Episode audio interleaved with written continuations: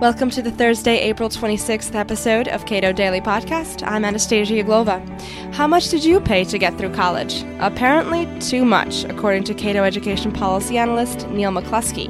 New York State Attorney General Andrew Cuomo testified yesterday before the House Committee on Education and Labor about his nationwide investigation into widespread corruption in the student loan industry and accused the Department of Education of being asleep at the switch. But according to Neil, that's not even the half of it. New York State Attorney General Andrew Cuomo testified yesterday about abuses in higher education.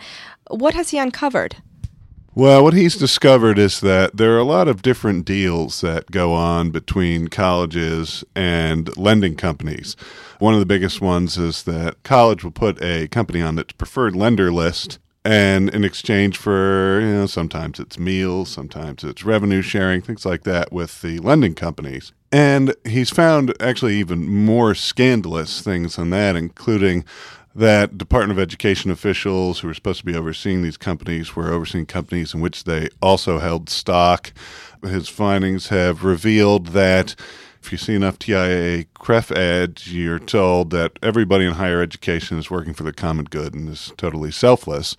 And the reality is they're not. And so student aid officials have been working with companies in their capacity as school officials that they also held stock in. And what we see is that pretty much everybody's out to make a buck for themselves, and the idea that they're here just for the common good is really inaccurate. Is that what's causing runaway inflation in college costs? Well, in general, the fact that everybody involved in higher education is really self-interested is what's driving higher costs, because basically the way it works is students, they want to go to college as cheaply as possible. And it makes sense, right? I mean, nobody wants to pay for something and they get someone else to pay for it. So they go to politicians and they say, hey, would you give us student aid? We need grants, subsidized loans, things like that. The colleges then say the same thing. They say, well, we need money to provide the best program so that the nation can stay competitive. So they go to politicians and say, why don't you give us money and give more student aid money? And then the colleges can raise their tuition and bring in more revenue. And so politicians, also self-interested, say, of course, we want to appeal to especially middle-class voters, so we'll have student loan programs that are really geared toward middle-income and upper-income voters. So they're all getting what they want out of it. And the group that really ends up suffering are taxpayers, whose money it is that goes to so many of these loan programs that then drive up ultimately the cost of college, because the students have more money that's not really theirs to pay higher tuition. The colleges can raise their tuition and their fees so they can get more money to pay nicer salaries and have nicer dorms and better facilities and things like that. And the taxpayers, in the end, they'd like to stop this looting by higher education, but of course there's so many other people that are looting them at the same time. You go to just about any special interest, they're keying in on their one little part of the pie. And so what we've learned really is that the people in higher education are just as greedy as everyone else, and this is what drives the cost of tuition. It's everybody involved in higher education is making a buck, and they're ultimately making it off of taxpayers. How much of this aid goes to families that don't need it? We can only look at this in sort of broad picture, because you can argue and find evidence that people at all kinds of income groups don't necessarily need aid. It depends on where their money is. But if we want to look at the figures that are pretty obvious that these people could afford if they saved money or they spent on different things, could afford education, we know at a minimum that 30% of students who come from families with an annual income of $100,000 or more are getting federal loans that taxpayers are subsidizing either by paying part of the interest or at least guaranteeing the loan so that they can have a lower interest rate than would exist if people were just on their own negotiating with lending companies. So we know at the very least you can point to that 30% of people from $100,000 over annual income getting federal loans. This is a clear sign that there are a lot of people who are getting aid that's supposedly to help the needy who are not at all needy. So financial aid is chasing tuition costs, which are chasing financial aid in a cycle. But if this cycle were to stop, wouldn't students that need the aid also get cut out of it? The benefit about stopping the cycle, suppose you just stopped all student aid right now. People aren't proposing that. You'd phase it out. But suppose you stopped it right now.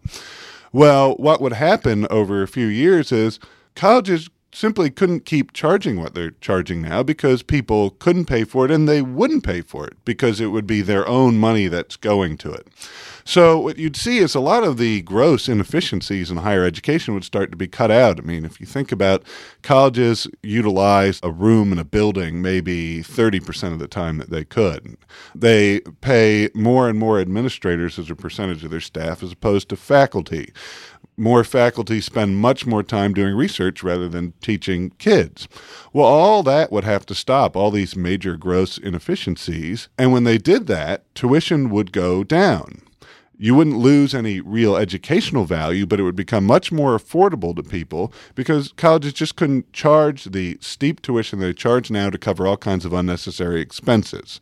So ultimately, you wouldn't see the poorest people any worse off than they are now, especially considering how much of the aid is actually geared toward middle income and upper income people.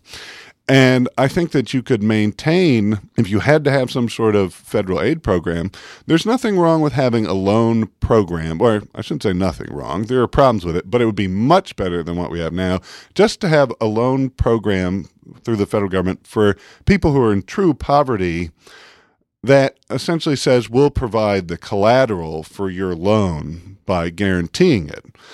And there's nothing wrong with this because the reason that most people go to college is it vastly increases their earning potential. So a very poor student who had great academic potential could easily get a loan from a lender because the lender knows they will get their money back in that student's greatly expanded earning, and the student will get the chance to go to college, get that earning, still pay back the lender, and have plenty of money left over for themselves. So it would still be a win-win for everybody. But students frequently base their decisions on which college to attend based on what kind of financial package they get.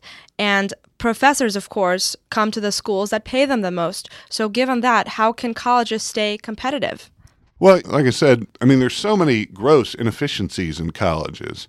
First of all, if you want to talk about faculty, you might end up seeing fewer people who teach subjects that most people don't want to learn and pulling large salaries to do that.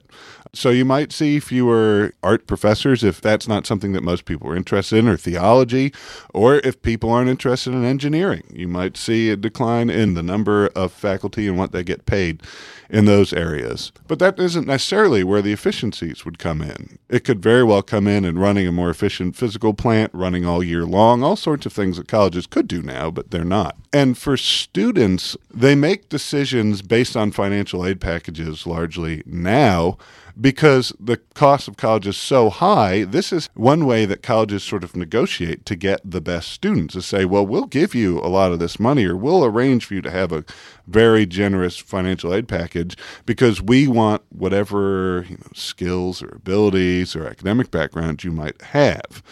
But if you have efficiency in the system and you see tuition across the board going down, then this just won't be a way that they attract students. Or if it is, it'll be much more focused. And it won't, and this is the critical part, it won't be done on the backs of taxpayers who ultimately have no say in it. It'll be schools with their own money running as efficiently as they can, saying, these are students we really want, and we're going to show we want them by using our own money to entice them here.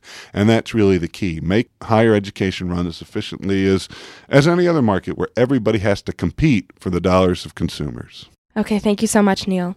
The Center for Global Liberty and Prosperity has a new study out, Troubling Signs for South African Democracy Under the ANC, authored by Marian Tupy.